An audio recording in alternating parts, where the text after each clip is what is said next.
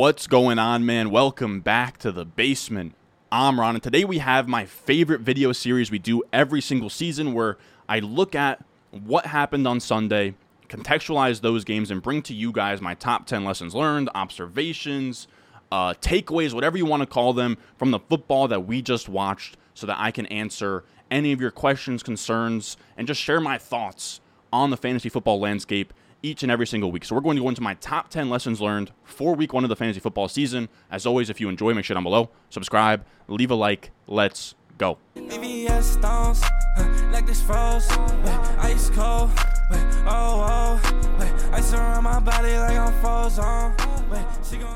Now I do just want to start this off. This is not a takeaway, but just a a PSA, a disclaimer, if you will. Do not overreact to week one week one is important. It's a piece of the puzzle, but it is not the entire puzzle. Adam Harstad is one of the OGs in the fantasy football world. He has been doing this sort of study since 2010. Uh, he looked at it since 2017, uh, a couple days ago here, and he found that weeks one through four versus preseason ADP are about just as correlated to week five plus point per game as each other. So until we get past week four, the ADP from preseason is just as predictive as early season scoring. So, yes, week one happened. Yes, some players didn't smash, but it's not time to just throw out all of the work and research we did in the offseason. It is only week one, it is only one data point of the entire puzzle. Once we get to weeks four, week five, week six, you can completely throw out everything we did in the offseason, but we are not there just yet. Now, I also want to say an added caveat offenses were like we had football yesterday, and that was really exciting. But offenses were pretty terrible across the board. Uh, Kevin Cole found that since 2001, when you look at Week One scoring and offense, EPA per play and success rate are essentially just offensive efficiency statistics there. Since 2001, Week One would be dead last in EPA per play, third to last in success rate. So the offenses were just bad, right? There were a lot of teams out there, like we're going to talk about them later, but like the Bengals, it was just a down week for offenses. I, I really wouldn't get too over your skis. If an offense we thought was going to be good didn't score a ton of points across the league, everything was kind of sloppy. Now, when we talk about our actual takeaways here, the first up, we have Arthur Smith chalking our fantasy season once again, and the man of the hour is Drake London, who dropped a goose egg with just one target. Now, this is someone we've been t- touting all offseason, um, and this one stings. And it's not great. But there are some things to think through here with this Falcons offense. First of all, Drake London had the fifth highest target share among wide receivers last year for 29.4% of the Falcons' targets. Yesterday, he had a 5% target share. That is not going to hold. A rookie wide receiver with a 29% target share is absolutely insane. He command targets, he gets open. It just wasn't really a game script that lended itself to the passing game. They won 24 to 10. It was never really in doubt here. It was a low scoring, uh, pretty bad game from both sides. Uh, but again, like uh, when we look at this Falcons offense, don't be spooked about the one target for Drake London. That's not the issue there. The issue is at the bottom of the targets column, 18. They had 18 pass attempts, which is really bad. Now, again, this wasn't a pa- this wasn't a game where they had to pass the ball. And I will say as well, if that 29.4% target share from his rookie year was to carry over, Drake London would have had five targets yesterday, even in a low volume passing offense, which five targets for Drake London, we can work with uh, as like a flex wide receiver three type of option. Now, they were the only team yesterday below 20 pass attempts with 18 pass attempts. I know we keep saying this with the Falcons. It's not going to hold. They're going to have to pass the ball more. But 18 pass attempts is not going to stick over an entire season. Uh, it's not great, but last year they had 24.4 pass attempts per game and were bottom three sub 20 is not going to hold. Even sub 25 likely won't hold. It was just the matchup here. Now, the glimmer of hope is that in more competitive game scripts, we could see even with a low pass rate, them pass the ball more. Because the thing, the silver lining here with the Falcons was their pace of play. I don't know if anybody's really going to highlight this much, but the Falcons, right? So the, the fastest pace of play teams yesterday Patriots, Colts, Steelers, Seahawks, Saints, Chargers, Falcons. The Falcons were the seventh fastest team in pace of play yesterday, even though they were winning for pretty much the entire second half, and they still weren't, you know, grinding the clock down and playing slow. They were actually playing fast. Last year, they were bottom five in pace of play. So even if this is a team that's not going to pass at a high rate, in more competitive game scripts, if they're actually going to play fast and play with tempo, then we could see a lot more pass attempts this year. And they could go from, you know, 24 pass attempts per game to 28, 29, 30. I think that I think that by the end of the season, we're going to see them flirt more with that 30 pass attempts number than sub 20. Sub 20 there hasn't been a sub 20 pass attempt offense since pre 2000. Like this is not going to stick over an entire season. It sucks for right now, but I am optimistic with the pace of play and more competitive game scripts to come. What I will say is it's not great for Drake London. I'm a little bit spooked on Drake London, but I wouldn't put him into like non-starter car- territory. He goes from a guy who is a top 24 wide receiver to now a boom bust wide receiver 3 that you can play in certain matchups with the upside to come back to wide receiver two if this passing volume ever gets to a spot where we think it could be uh, in the future. Now, when we talk about Kyle Pitts, as someone else people are a little bit spooked on here, uh, but the same sort of applies for him as well, where this passing volume should regress to the mean of like I'm just trying to say 18 pass attempts is not going to hold over an entire season. There's just no way it does. Um, it's probably going to be more like 25 to 30, which means Pitts and Drake London should be startable. Pitts in particular, though, a guy who's a tight end, lower bar to clear every single week. Like our tight end ones this week were Hayden Hurst and uh, Hunter Henry with like what like 12 to 14 PPR points. If Kyle Pitts, you know, three targets, he had a great catch downfield.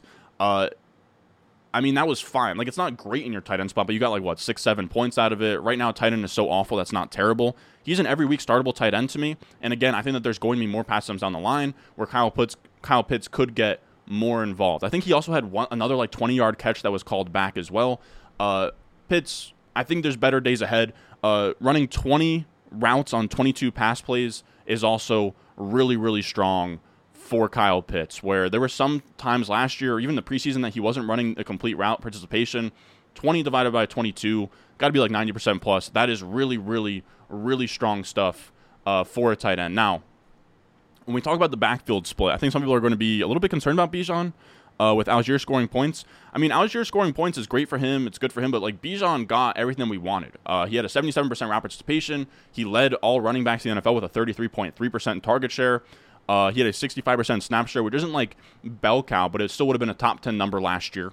And we know that volume increases as the year goes on for rookies. So I imagine that 65% could grow to 70% plus. Again, he was featured in the passing game. He scored a touchdown. He had over 20 PPR points. Like that's everything that we could have wanted uh, from Bijan Robinson. Now, Allgeier was a little bit annoying, where Allgeier had all four of the rush attempts inside the 10 yard line. I don't think that that's going to stick over an entire year where they just like take out their best player in scoring position every single time. The Falcons is Allgeier going to be annoying on the goal line over the entire year? Yeah, right. Like Bijan could have had a, a monstrous like 30 point game here, but Bijan should still be a top three running back, 20 plus points per game uh, over the entire season, with or without steer, stealing anything on the goal line. And I think as the season goes on, he'll steal less and less. Uh, Allgeier himself, though, is a guy that I mean, I don't know if you have like a hero RB or zero RB teams.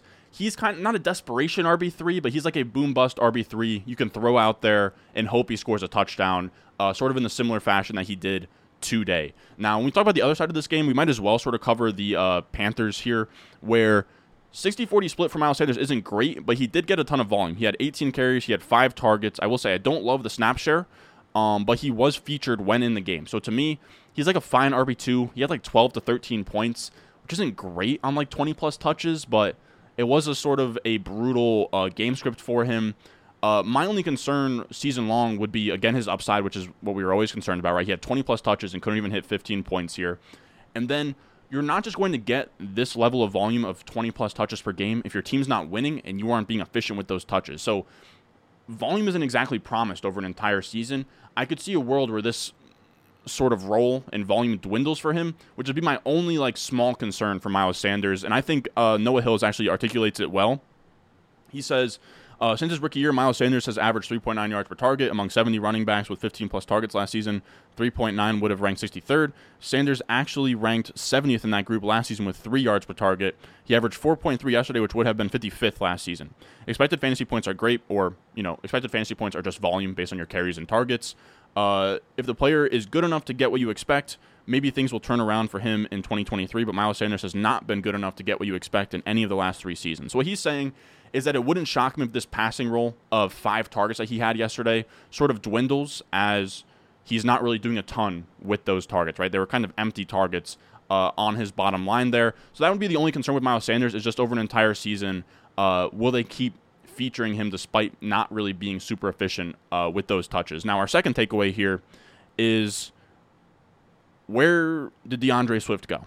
Now, a lot of people are very concerned with D'Andre Swift, and rightfully so.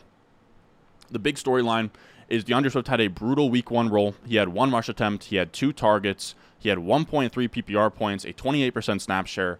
He had 25% of the long down and distance snaps. He had 0% of the short yardage snaps. Just not good at all. Not startable. Only a quarter of the snaps, really.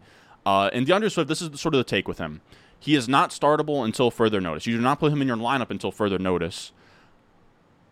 But I wouldn't I, like. He's not a guy you you obviously you don't drop him, and he's not a guy that I would completely rule out as the season goes on.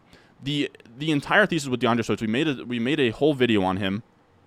Is that if it comes down to him versus Kenneth Gainwell over an entire season, I am going to bet on D'Andre Swift every single time. Now we knew Kenneth Gainwell had the seniority here. He had been with the team longer. He is going to get the nod early on. And that's what happened here. But it wouldn't shock me at all if D'Andre Swift over an entire year carved out a featured role here because Kenneth Gainwell, even in a game where he dominated the touches, he wasn't very good. This was on the best offense or behind the best offensive line in football. He had under four yards per carry. He had 14 for 54 yards. Nothing really crazy there.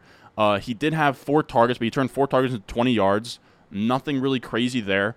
Um, and then he also had a negative rushing yards over expected here. And the Eagles, who had 148 rushing yards per game last year, had just 97 here in the opener. This is not how the Eagles want their rushing offense to look. Gainwell's the main back for now, but until he posts a better stat line than 3.9 yards per carry and a negative rushing yards over expected, I'm not completely confident that this role sticks over an entire season.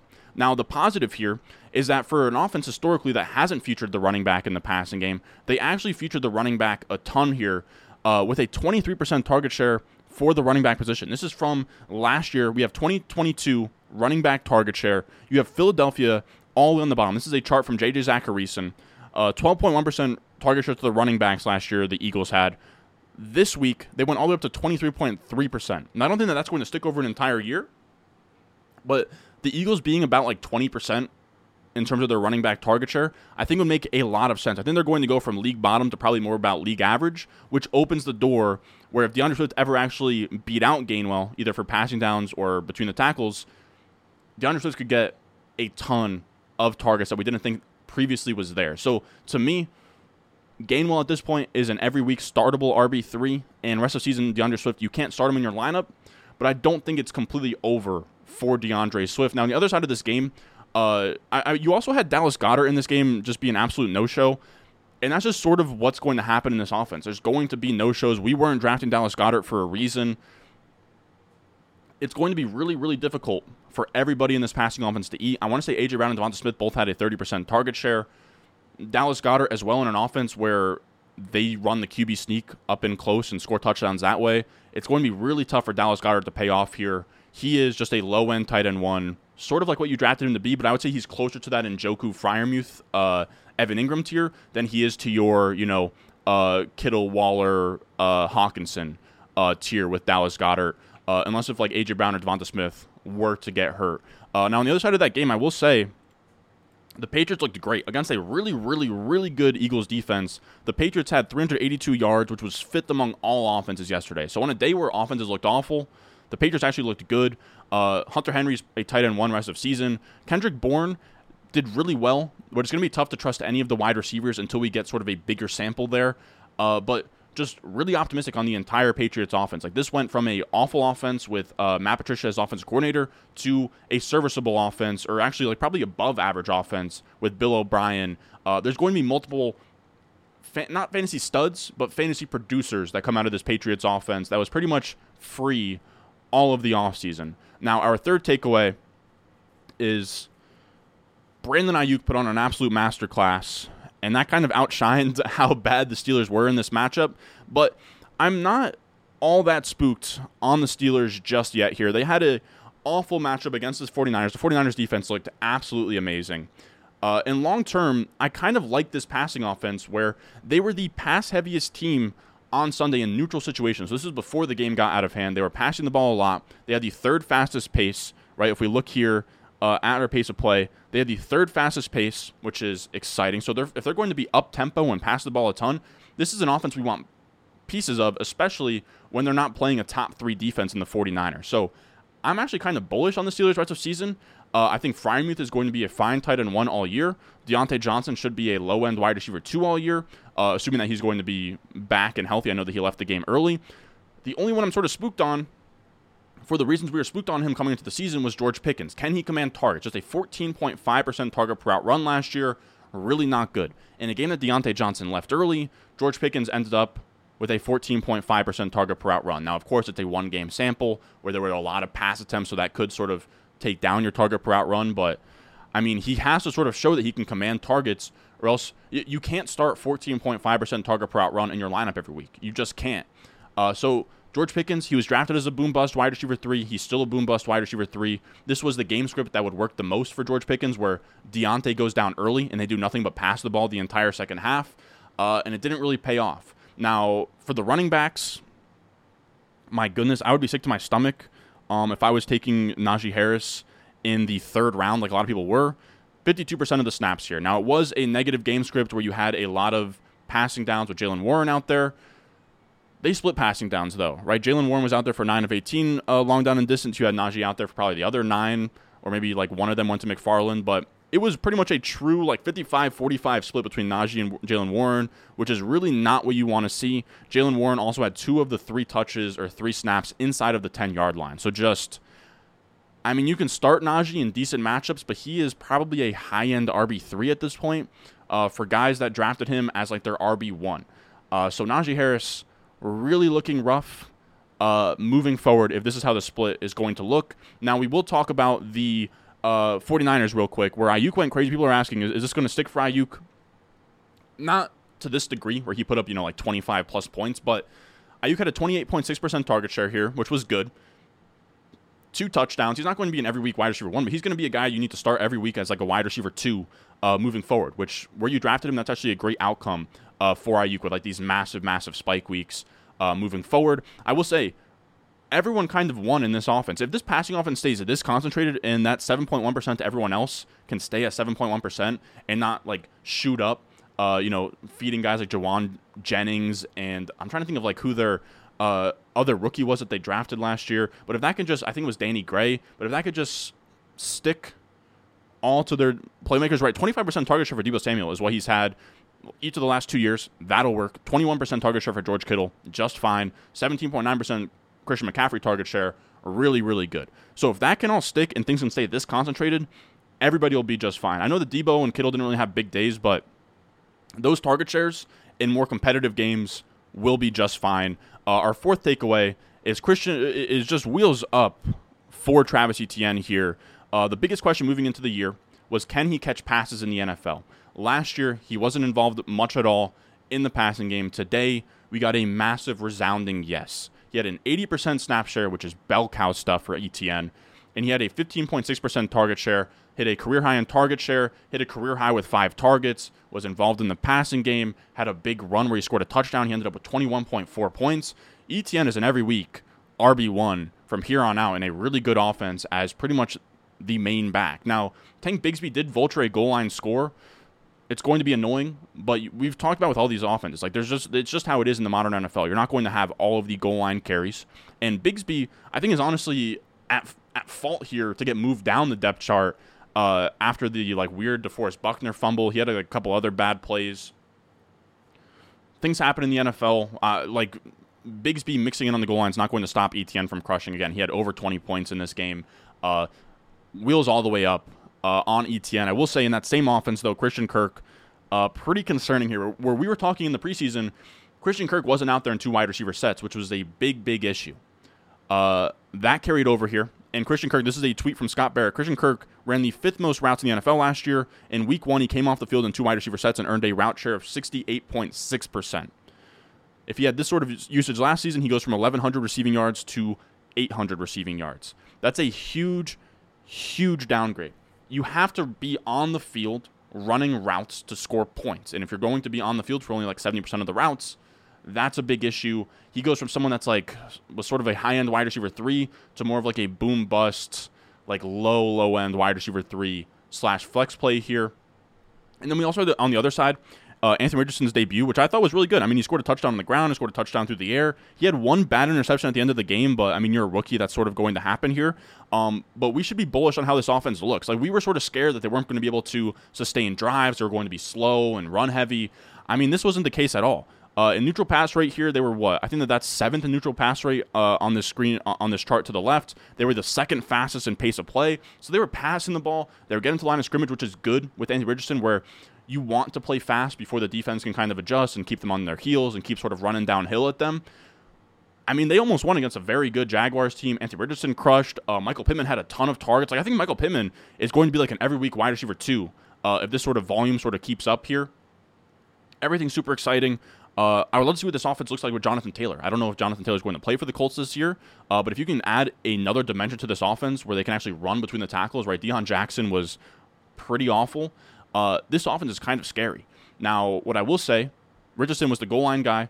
Uh, he's to me like probably like a top six quarterback rest of season, top eight.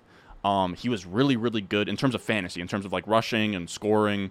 Um, against again a defense that's pretty, pretty good. Uh, Andy Richardson, tons to love uh, about what he did yesterday. Uh, moving forward, a takeaway I had was rain matters. I know that that sounds like pretty weird, but rain does matter. Uh, if I can find the screenshot here, but this is what it is. If we look, I just simply sorted completion percentage for the quarterbacks yesterday. We had two rain games yesterday. We had the Cowboys and the Giants, and the Bengals and the Browns. I think we might have had one other rain game that I'm not thinking of, but these were the clear ones to me.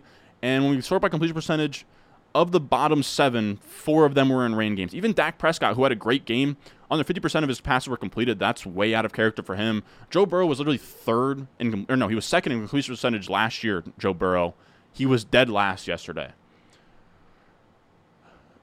The Bengals are going to be just fine, fellas. Ja'Marr, Tee Higgins, Joe Burrow, all fine. I'm not moving them down anywhere. They're going to be fine. Burrow was quite literally again second in completion percentage last year. Burrow and Chase both had over seven targets one of Burrow's biggest knocks coming out where he had smaller hands. That's going to be sort of rough to deal with in the in the rain. I expect the Bengals to bounce back and be just fine. Like literally no concerns there for the Bengals. I wouldn't move them down. I wouldn't be scared about starting them. Just a weird game environment of rain, and that's not really inducive to a passing offense. Now we also have the Giants, where the Giants didn't look great yesterday, but they actually looked fine. They came out, almost got a field goal in their first drive, blocked field goal, score touchdown for the Cowboys. Then they just sort of lose grip of that game from there. It got ugly, 40-0 loss. Rain environment in that game. You had a top three defense. Like it just wasn't great for the Giants offense, but we've seen Daboll. Dable is going to scheme an offense very good or very well um, and score points. I'm not all that concerned season long about the Giants. They're going to bounce back just fine.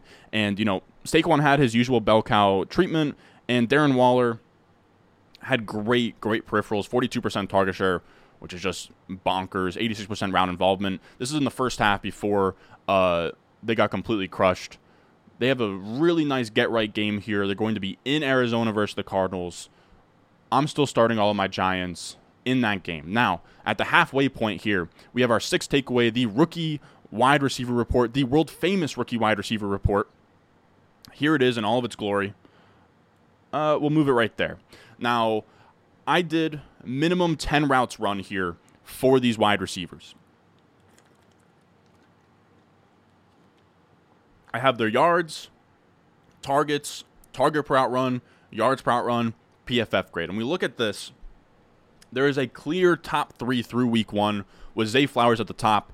Zay Flowers, I'm super impressed with. Um, super, super impressed with. He looked electric the Ravens wanted to almost run their offense through him, where he was like this focal point, getting like gadget touches and manufactured touches. He looked really explosive. Zay Flowers, to me, rest of season wide receiver three at worst, uh, and the clear wide receiver one on a Ravens passing offense that should be exciting and should have better weeks to come here. Uh, then you have Puka Nacua, I believe a day three guy. Uh, tough to really trust that this. I, am not going to call it a fluke, but I, I, don't think that these. I mean, fellas, we're talking about 40% target per route run, 3.4 yards per route run, 80 PFF grade. Those are all going to come down. Um, but I mean, I'm very optimistic about what he looks like in an offense with Cooper Kupp as like a fine wide receiver next to him. I, I don't know what the ceiling is on Puka Nacua, but I'm optimistic, right? I'm interested. Like he, like that is insane what he did. 14 targets in his debut, 119 yards. That's all really, really impressive. Um, but I would like to see a bigger sample before I just like call Puka Nacua the bet, the next star, right? Um, but really, really strong showing. Someone that should be rostered on any dynasty team, every redraft team. You know, pick him up, scoop him, and then we'll kind of see what this looks like moving forward. And you have Rashee Rice, who I think was sort of underrated uh, on that Thursday night game. But he's the only Chiefs wide receiver that actually has size where he's like over six foot, over 200 pounds, is like a true X wide receiver. Um, and he looks, he reminds me a ton of kind of what Aiyuk did uh, as a rookie. Now, again, we're not expecting 41.7% target per run to stick here, but he was the only Chiefs pass catcher that looked good uh, in that game. Five targets on 12 routes is actually really, really strong.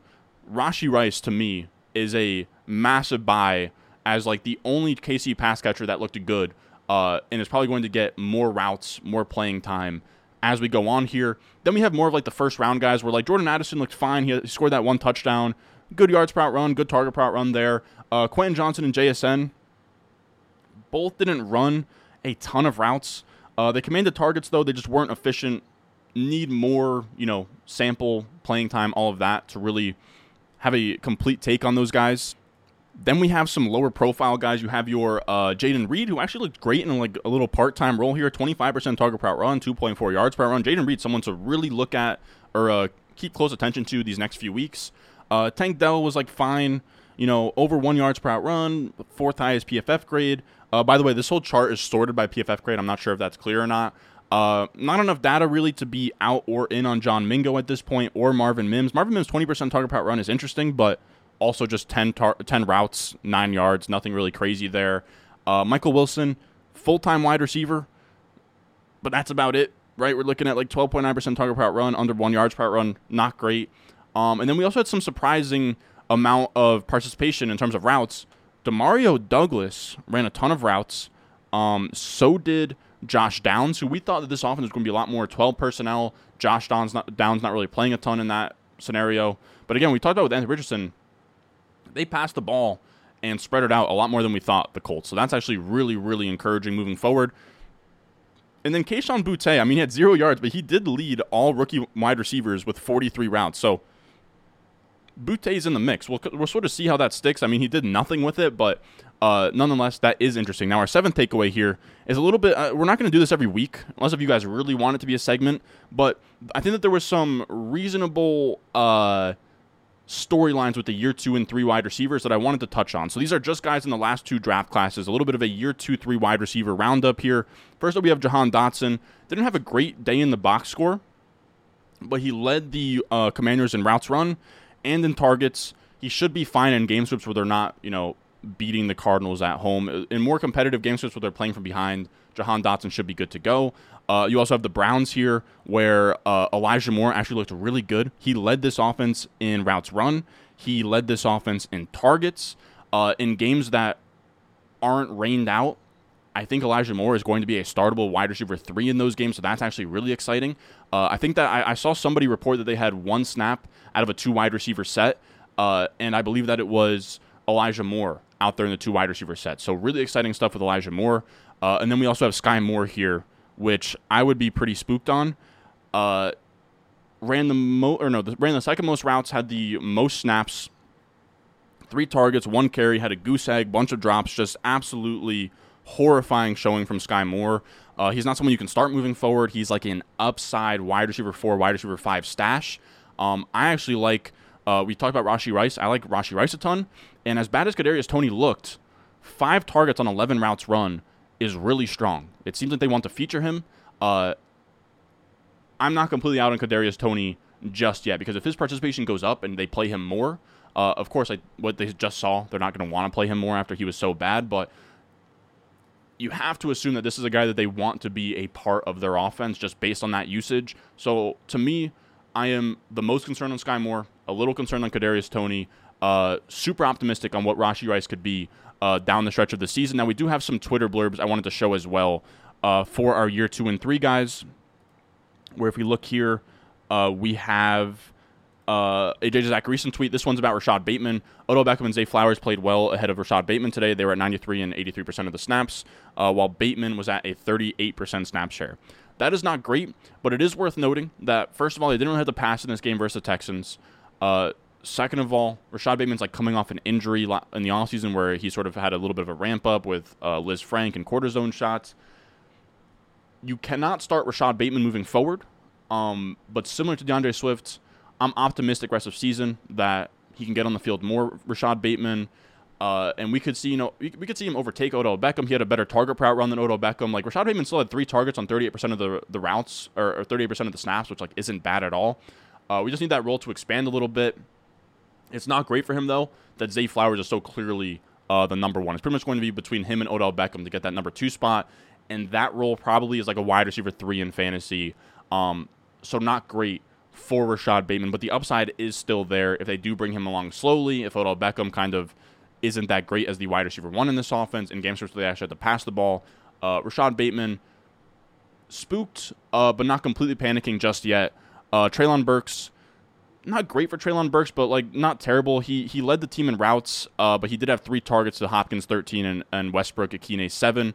The positive side is that the Titans actually passed the ball a ton yesterday, uh, even in their neutral setting. So that's interesting. Need Burks to command more targets than that, but we saw last year Burks can command targets. He had a decent target per run. I don't think that he is someone that's going to be uh, a wind sprinter cardio guy. I think that those targets will come. Uh, he also had, I believe, a uh, schemed end around handoff as well. So we'll see what happens moving forward. Treylon Burks. Uh, and then Nico Collins was a monster. Uh, he put up an okay fantasy week, but he's going to be like a startable wide receiver four flex play moving forward, Nico Collins, where uh, he had 11 targets, which was fifth most among wide receivers, 158 air yards, which was third most among wide receivers, 26% target share, 61% air yardage, uh, which is the clear cut number one wide receiver for the Texans. I know Robert Woods did well too, uh, but in a passing offense, it's not great. I would rather the guy who's getting downfield uh, in Nico Collins, year three guy, a little bit more upside there uh, as well. Now, moving on to our next point here, we have takeaway number eight, which is this is what I wrote down for. Geno Smith pumpkin transformation jutsu. Um, really not good here. He shriveled up in the second half, half. I think they had under 20 yards in the second half. The Rams defense got to him. Now, what I will say is over an entire season, I'm not fully panicked on Geno Smith just yet the biggest concern, and we've talked about with Jacob Sanderson in the offseason, is that Geno Smith was not good for the entirety of his career. And then he had one really good year last year. So that is concerning that that could have just been an outlier year, and now he's back to normal Geno. But what I will say is that he didn't have a perfect year last year. He had some down games last year. These NFC West guys play each other really close every single year. I'm open to the idea that this was a weird divisional game, and then also Geno Smith faced a ton of pressure um, as well, which I think is sort of underrated here where he faced pressure. I believe uh, Rich Hribar has it. Yeah, so he had he was 13 of 18 with zero stacks taken on 19 dropbacks with both Cross and Lucas in the game, and then he was three of six for nine yards and two sacks once both were out of the game. He was pressured on 50% of those dropbacks. So his starting left tackle and right tackle didn't finish the game for him, and that's obviously a big problem against Aaron Donald. Uh, he was pressured on 45% of his snaps yesterday, which was fifth among all quarterbacks. So he had a tough game against Aaron Donald, a good defensive front. Uh, you would have liked to see him do a lot more against that secondary, which isn't all that strong. Uh, but I wouldn't, I wouldn't say that he is pumpkin old Geno that we know and love just just yet. Uh, the weapons are good. Metcalf still got home. Uh, I think that there should be better days to come for this offense. Then our ninth takeaway here is that the Chargers' passing offense was way more run heavy than we ever expected this year. They had the Justin Herbert had the second most pass attempts among all quarterbacks last year. Kellen Moore in three of the last four years has been top 10 in pass attempts with the Cowboys. And then they come out here and they have 33 pass attempts to 40 rushes, and they have the lowest neutral pass rate in the league this week, lower than the Ravens, the Panthers, the Packers, and the Falcons. not great. Uh, it downgrades across the board. You downgrade Keenan Allen, Mike Williams. Like if Keenan Allen was a top 12 guy for you, he's probably now a wide receiver two. If Mike Williams is a wide receiver two, he's probably now a wide receiver three flex play. If Quentin Johnston was a wide receiver three flex play, he's probably now a stash wide receiver four. It sucks. Herbert's still a great quarterback. It was a wonky game here uh, versus the Dolphins. We'll see how this plays out moving forward. Um, but I think that this is going to be a much more. I don't think they're going to be quite this. They're not going to be league bottom in neutral pass rate, but they're going to be much more balanced than we once thought, which means like wheels up for Ekeler, Josh Kelley. I don't know that Josh Kelley's going to have startable. I, don't know that he's going to be startable every week, but he's definitely a guy who should be uh, uh, on rosters and a guy that if Ekeler ever went down, Kelley would be an absolute monster. And then also a guy that you can start in like really desperate spots and hope for a touchdown. Uh, but yeah, just a really weird game for the Chargers where we were expecting them to be very pass heavy. Uh, and that just was not the case. Now they did run a lot of plays, right? 73 plays total. Uh, we can see what their pace of play was, which I have to assume was high, right? Chargers, yeah. So they're right in front of the Falcons, sixth highest pace of play. So there's going to be a lot of plays in this offense, which is good to know. Uh, but the pass rate you'd hope to be a little bit higher. Again, I don't think that this is going to be a low volume pass attempt offense. I think it's just going to be a balanced offense instead of like a 700 plus pass attempt team, which just hurts the like crazy ceiling that they once had. But again, it is just one game versus a huge sample of data. So we'll see how this mo- goes moving forward. Um, Chargers also have a pretty good offensive line, um, if they so please, uh, running something up, you know, a more balanced sort of offense here. Now, the last thing that I want to go over are some of these like murky backfields. I'm calling this the murky backfield roundup here.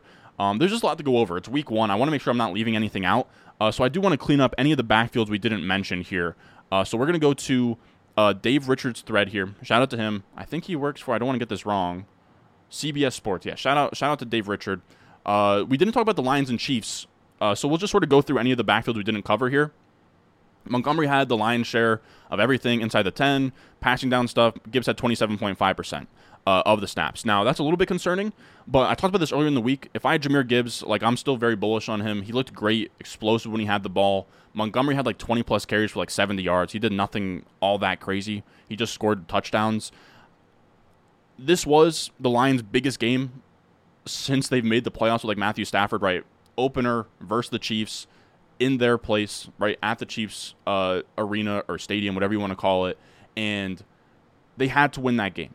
And when you're trying to beat Mahomes, you're not going to center your game plan around your rookie running back who has never played in an NFL game before. So we draft rookies for their end of season role. Jahmyr Gibbs' snap share only goes up from here, which is exciting for Jahmyr Gibbs. He could get used in the passing game a lot more. He was explosive on his touches. Uh, I still really like Gibbs moving forward. Uh, Montgomery probably like an every week fringe RB two.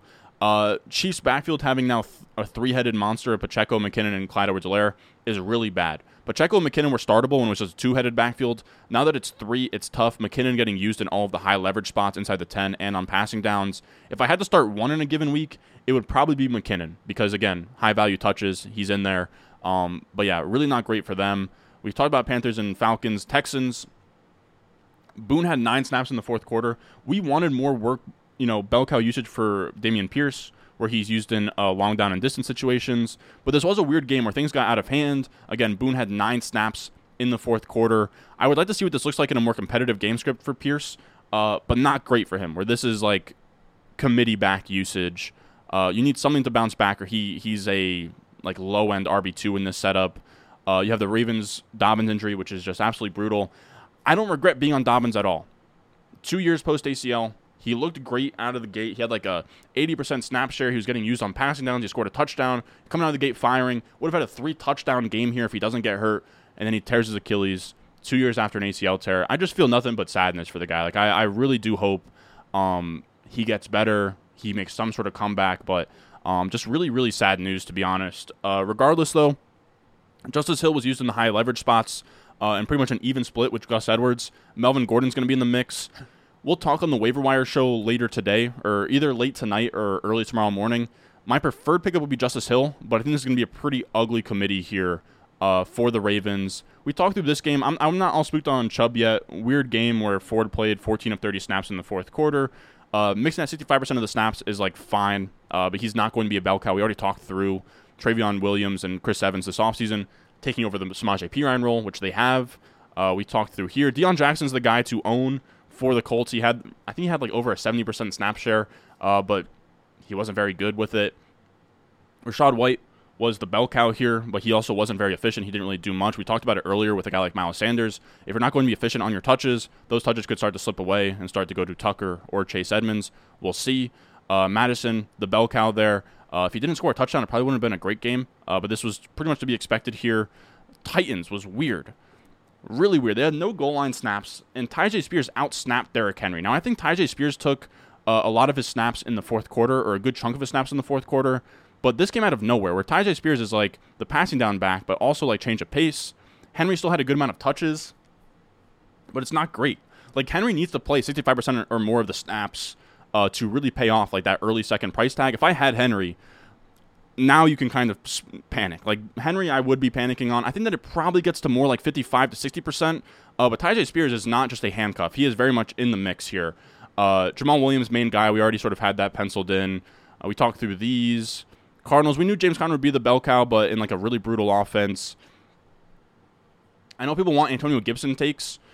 This was, I mean, we called it. This was a game script not for Antonio Gibson, where they were going to be up against the Cardinals at home the entire game.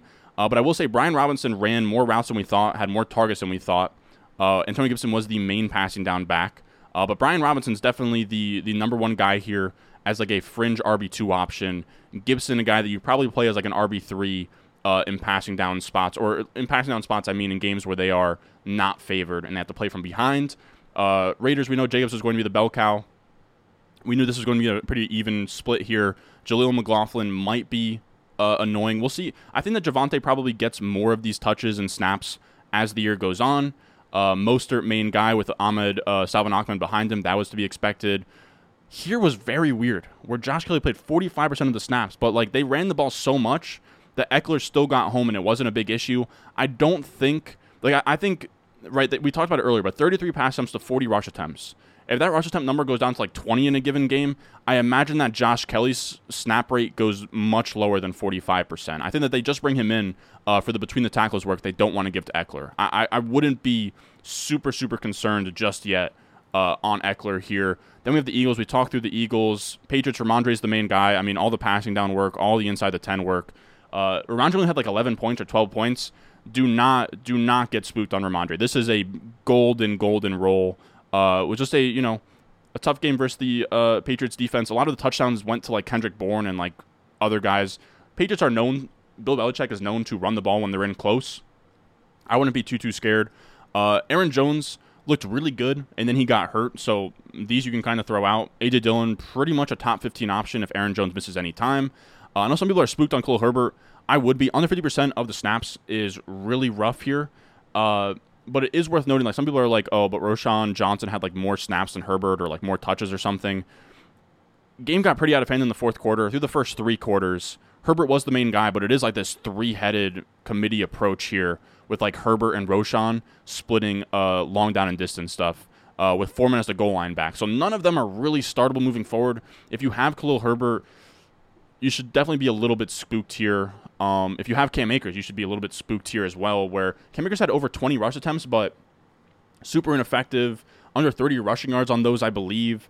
Uh, Kyren Williams is out there, was the passing down guy, got some of the inside the 10 work. Kyren Williams is probably going to be the main waiver wire pickup, and we'll definitely talk more in depth on him in the waiver wire video, but uh, Cam Akers, pretty brutal moving forward. Now, McVay does change up these committees and these backfields a ton, and like this won't hold over an entire season, but there is no allegiance to Cam Akers as like this lead bell cow back uh, in this backfield. Kenneth Walker, 65% of the, the snaps, that's fine. Uh, he did have five of nine of the passing down snaps, so that's actually huge for him. Uh, where he actually had, I want to say he had a good chunk of targets too. So Kenneth Walker, if he can catch passes this year, it wasn't a great uh, week for the offense, but four receptions um, is a lot more than I was expecting for Kenneth Walker in his debut, uh, or you know, debut of the 2023 season. So Kenneth Walker, if this usage stays the same, probably top 12 running back here. Charbonnet 24% mixed in inside the 10. For Charbonnet to ever be someone that we really want to play or be excited about, this 20% Dallas has to go to Charbonnet, um, and Charbonnet has to be the guy on the four of nine uh, passing down snaps. If he ever does sort of keep DeeJay Dallas off the field, we'll see. Uh, and then Pollard, absolute bell cow usage absolute bell cow usage. Look at this 10 out of 12 on passing downs, 8 out of 11 inside the 10, 73% of the snaps. Beautiful, beautiful stuff. Pollard and Bijan. I mean, we called them as our legendary running backs. Both hit over 20 points per game, or both hit over 20 points in their first game this year. Really excited there. Um, and then Saquon still the 70% plus uh, bell cow here. Uh, nothing really to be concerned about again with the Giants. I think that they will bounce back here. But that is going to do it for us today. Our top 10 lessons learned, takeaways, observations for fantasy football when it comes to week one. I'd say that does, does uh, I'd say that about does the trick. Um, I do appreciate for you guys watching, tuning in here. Again, this is one of my favorite videos to get out. I will say this is a little bit later than I usually like to get it out. It's 3:45 p.m. Eastern right now. Usually, I want to get these out by like 1 to 2 p.m. Eastern, but the PFF data did, took a while, right, to get the uh, rookie report done. Like they were late on their data there. Um, so we're going to get things locked in. Scheduling wise, we're going to get things locked in in terms of like what I need to get done until the PFF stuff drops to the rookie wide receiver report and then get everything pushed out. So expect this. This is going to come out like more like 4:30 p.m. Eastern here. Expect this more like 2 p.m. Eastern next Monday. We're getting into the rhythm of things here. Again, sorry for a little bit of a later upload here. We're going to try and get this locked in, dialed in for next week. So with all that being said, I'm going to upload this video as soon as I possibly can. I appreciate you guys checking this out. As always, subscribe if you're new, leave a like, and I will see you guys in the next one. Uh,